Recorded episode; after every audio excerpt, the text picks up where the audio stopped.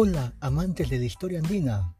Soy Cacique Topayachi y en este podcast encontrarás cada semana una historia sobre personajes, hechos y lugares del mundo andino. Jamunchis, síguenos.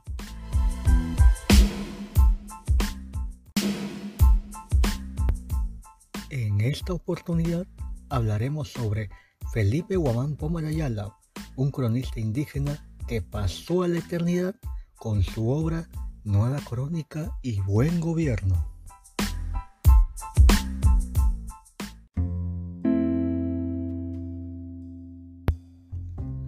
¿Qué se nos viene a la mente cuando escuchamos el nombre de Felipe Guamán Pomarayala? Mm. Por cultura general, podemos decir que fue un cronista indígena que escribió una extensa carta dirigida al rey de España intitulada Nueva Crónica y Buen Gobierno. En este manuscrito de 1779 páginas, incluidas 399 láminas de dibujos, denunció los abusos que sufrían las comunidades indígenas del entonces virreinato peruano por parte de las autoridades españolas. Con estos pequeños datos, ya podemos recorrer por su historia, su biografía, en otras palabras, por su vida. Comencemos.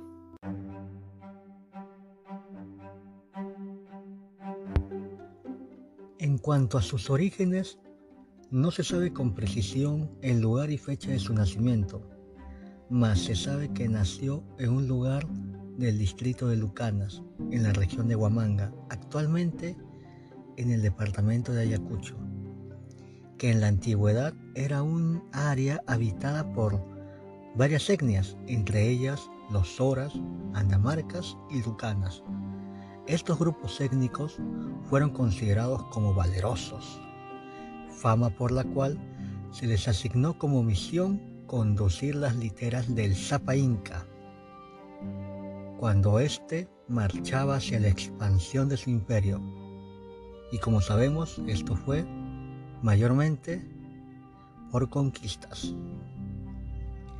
El pueblo donde se cree que nació fue Sondondo, anexo de Santiago de Chipao, a una altitud de 2.900 metros sobre el nivel del mar, que durante la época colonial se le conocía con el nombre de San Cristóbal de Sondondo.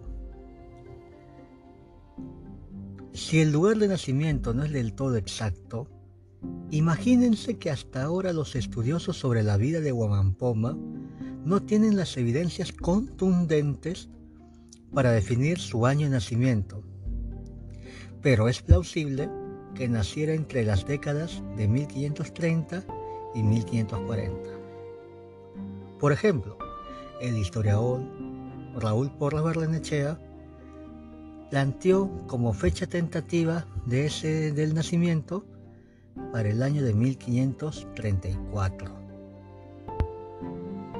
Guamampoma descendía de un rico linaje indígena por ambos lados de su familia. Por el lado materno, era nieto de Tupac Inca Yupanqui y Mama Ocllo. Recordemos que Tupac Inca Yupanqui fue el noveno gobernante inca del Tahuantinsuyo quien reinó entre los años de 1438 a 1471. Mientras tanto, por el lado paterno, su abuelo fue Guamanchagua, gobernante de la región del Chinchaysuyo y representante de la dinastía de los Yaruilca. Se sabe de este abuelo paterno que tuvo un trágico final fue quemado vivo por las tropas de Francisco Pizarro y Diego de Almagro en la ciudad del Cusco. Sabemos que la hija de los abuelos incas y el hijo de los descendientes de los Yarohuilca, Curiogio y Guamamalqui, respectivamente, contrajeron matrimonio y como fruto nació nuestro protagonista. Hasta ahora Podemos decir que Guamampoma provenía de un origen noble y que su condición social le serviría para visibilizarse en el aparato administrativo de la sociedad colonial. Pero ello no se lograría solamente por su condición social, sino que va a tener un aspecto más a considerar, es decir, su educación.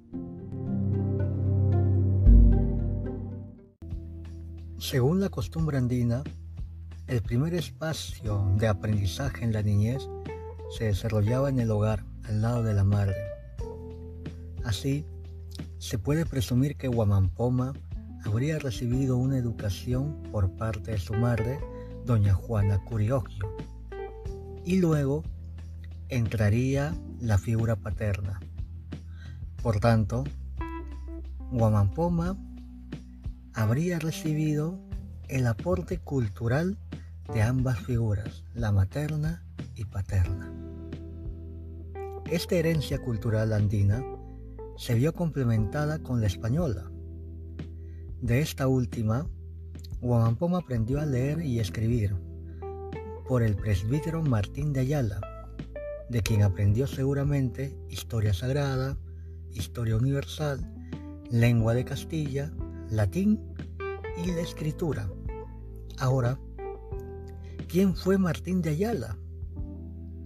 Sabemos que era el hermano mestizo de nuestro protagonista, cuyo apellido paterno, es decir, Ayala, Guamampoma lo adoptó por el cariño y aprecio que tenía a su hermano materno. Su educación no quedó ahí. Esta se complementó con sus viajes sirviendo en distintos oficios a las autoridades españolas, y de esto hablaremos a continuación.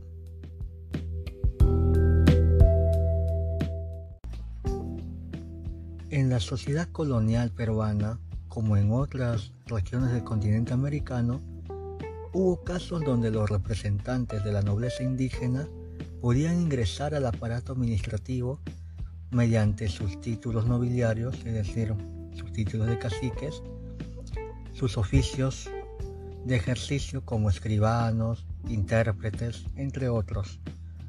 Así, como Guamampoma provenía de la nobleza indígena yacuchana, su caso sería un ejemplo donde la élite andina ingresaba al sistema de cargos y privilegios que la sociedad colonial le permitía acceder. Hagamos un pequeño paréntesis para recordar una situación en estos tiempos. A ver, para los siglos XVI y XVII, es decir, para todo el periodo colonial, acá en Perú, sobre todo, hubo muchos grupos étnicos y cada grupo étnico tenía su propia lengua para expresarse, para comunicarse. Entonces cuando los españoles implantaron todo su aparato administrativo, legal, jurídico, etc., necesitaban de traductores, es decir, de intérpretes que pudieran trasladar la información de los aborígenes, o sea, de los habitantes oriundos de estas tierras. Y para eso mm, consideraban como las personas indicadas en ejercer este oficio a los mismos habitantes andinos, es decir, a estas personas nativas que sabían estas, estas lenguas y mayormente las lenguas que, que se permitía que la población aborigen las hablara era el quechua y el aymara. Y a estas personas que, que podían hablar en español se les llamaba o se les consideraba como ladinos en, en la lengua española. Es decir, eran estos indígenas que su lengua materna era el quechua o el aymara, pero que aprendieron también la lengua española.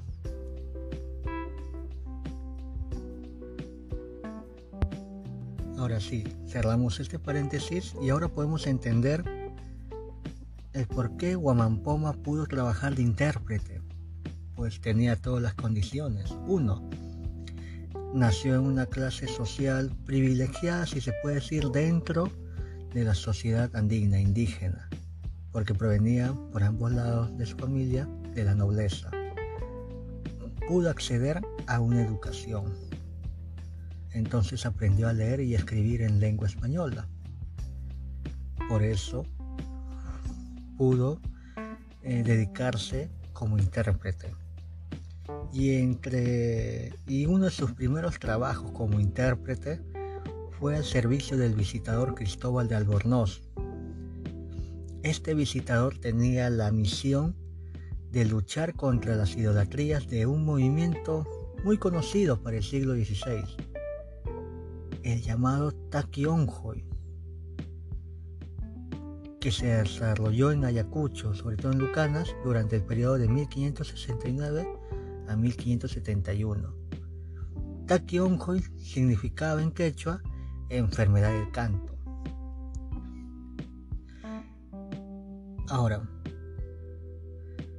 los españoles, al ver este movimiento que ellos consideraban como idolátrico contra la fe, contra la religión católica, contra las buenas costumbres, ya que en palabra de estos, de estos españoles decían de sus costumbres de los indígenas que eran borrachos, que bailaban, que tocaban su música del demonio. Entonces por ello mandaron a este visitador para que exterminara. En estos años Guamamón, Guamampoma será testigo del exterminio de aquel movimiento indígena mediante los castigos y destierros a sus practicantes. Por ejemplo, el castigo de la coroza fue practicado por Cristóbal Albornoz contra estos personajes. ¿Y en qué consistía este castigo de la coroza?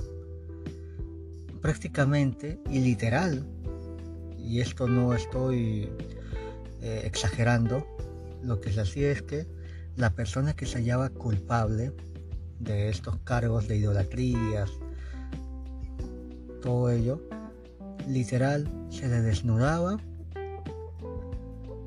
se le amarraba los brazos y se le amarraba encima de una llama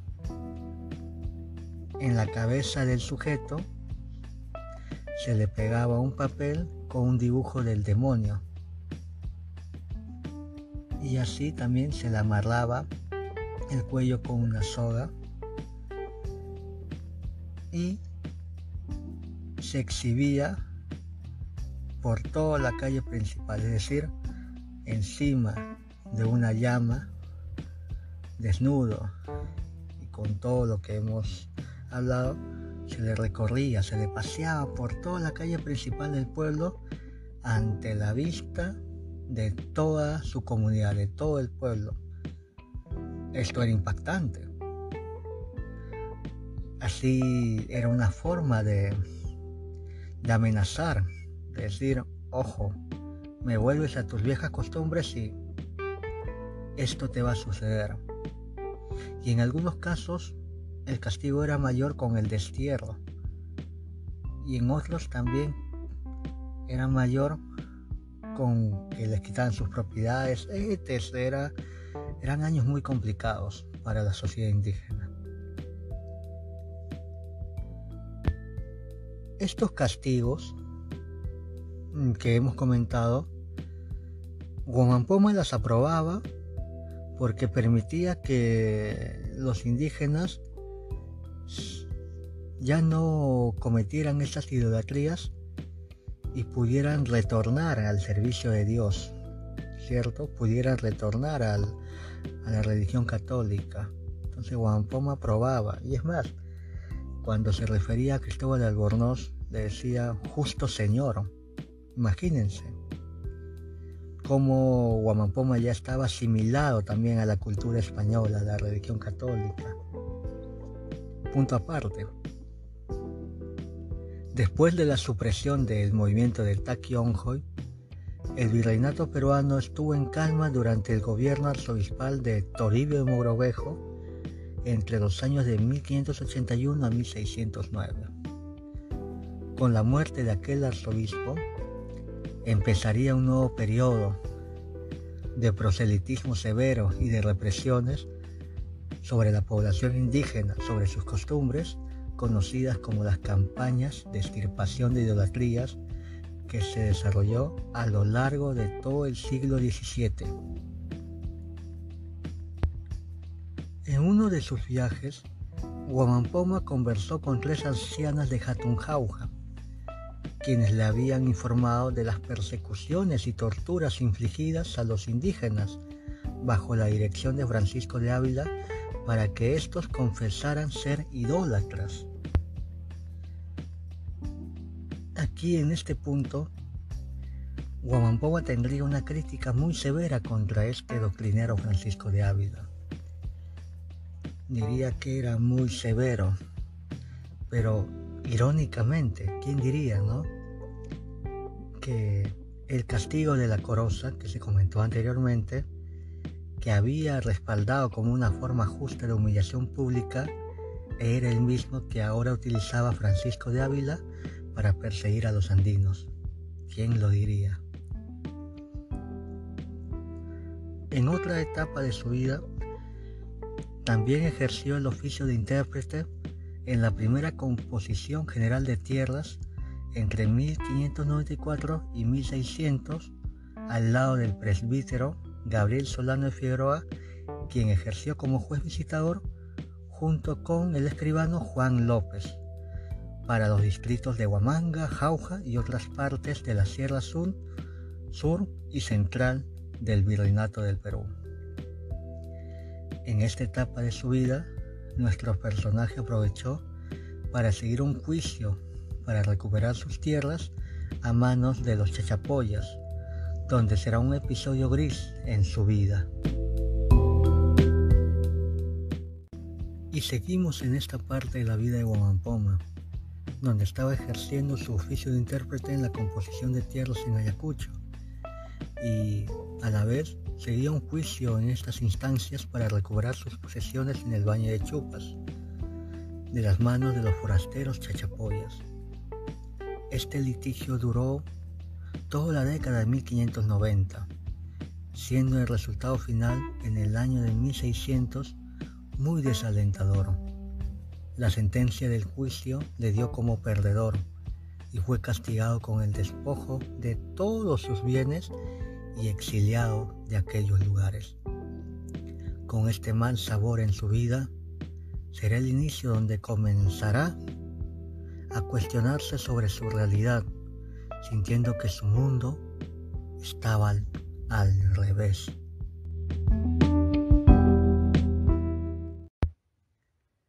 En aquel litigio se le denunció con ser un indio humilde que por embustes se intitulaba cacique y sin ser cacique ni principal, a pesar que el mismo Guamampoma se refería como cacique principal y también teniente de corregidor de indios.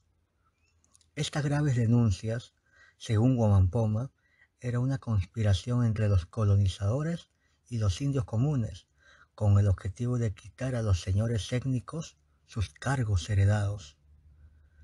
Toda esta situación en su vida, donde él tenía un papel activo en el sistema jurídico colonial, que aprobó y consideraba como justa, se convertiría en su mayor detractor lo que llevará a criticarla y sobre todo a considerar que la culpa la tienen los encargados de ejercer la justicia en los pueblos, es decir, se refería a los corregidores y a las autoridades eclesiásticas como los visitadores y doctrineros.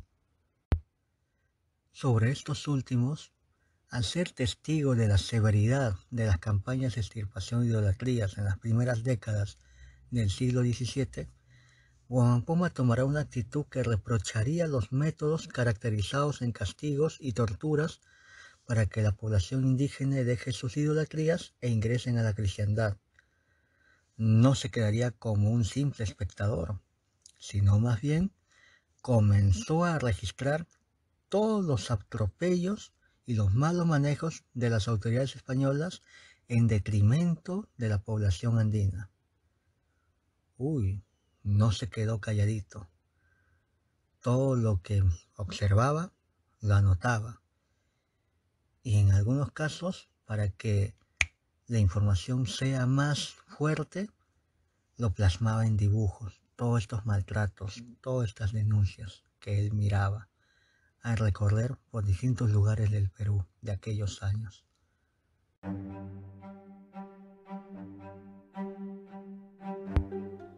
Y no hay remedio. Será la sentencia de Huampoma en su nueva crónica y buen gobierno para expresar la trágica situación de las poblaciones andinas la crónica comenzó a escribirla después del año 1600, es decir, cuando perdió el juicio por las tierras en Huamanga y lo castigaron con el destierro.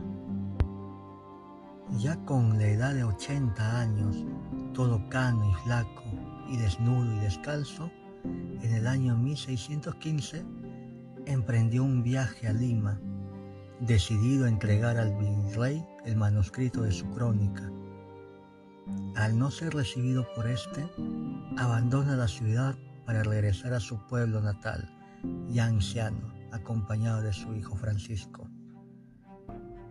¿Habrá muerto en Lima en el camino de su pueblo natal? ¿Quién sabe?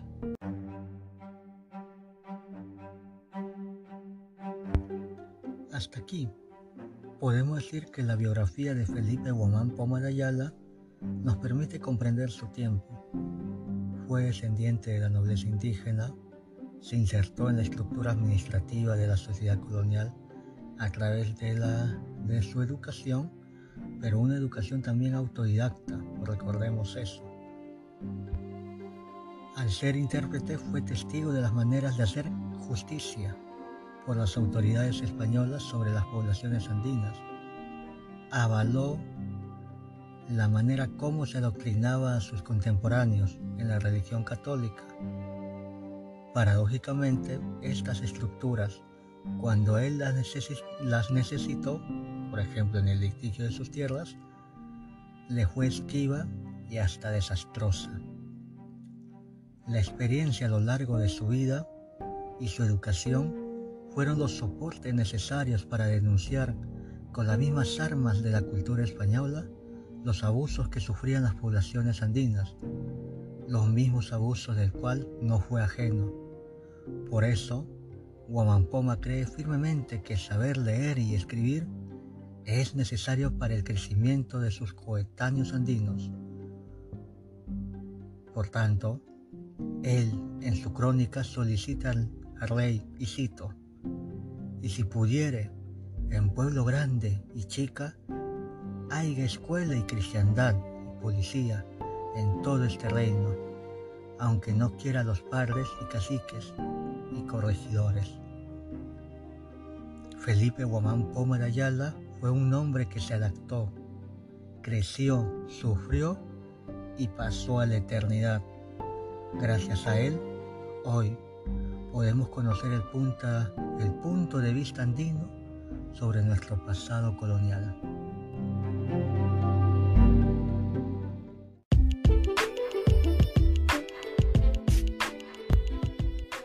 Si te gustó esta historia, apóyanos compartiendo con más personas que les puede interesar nuestro contenido. Asimismo, si tienes alguna pregunta o sugerencia, puedes escribirnos a nuestras redes sociales en Facebook e Instagram como Cacique Tupayachi. Tupananchiscama, hasta pronto.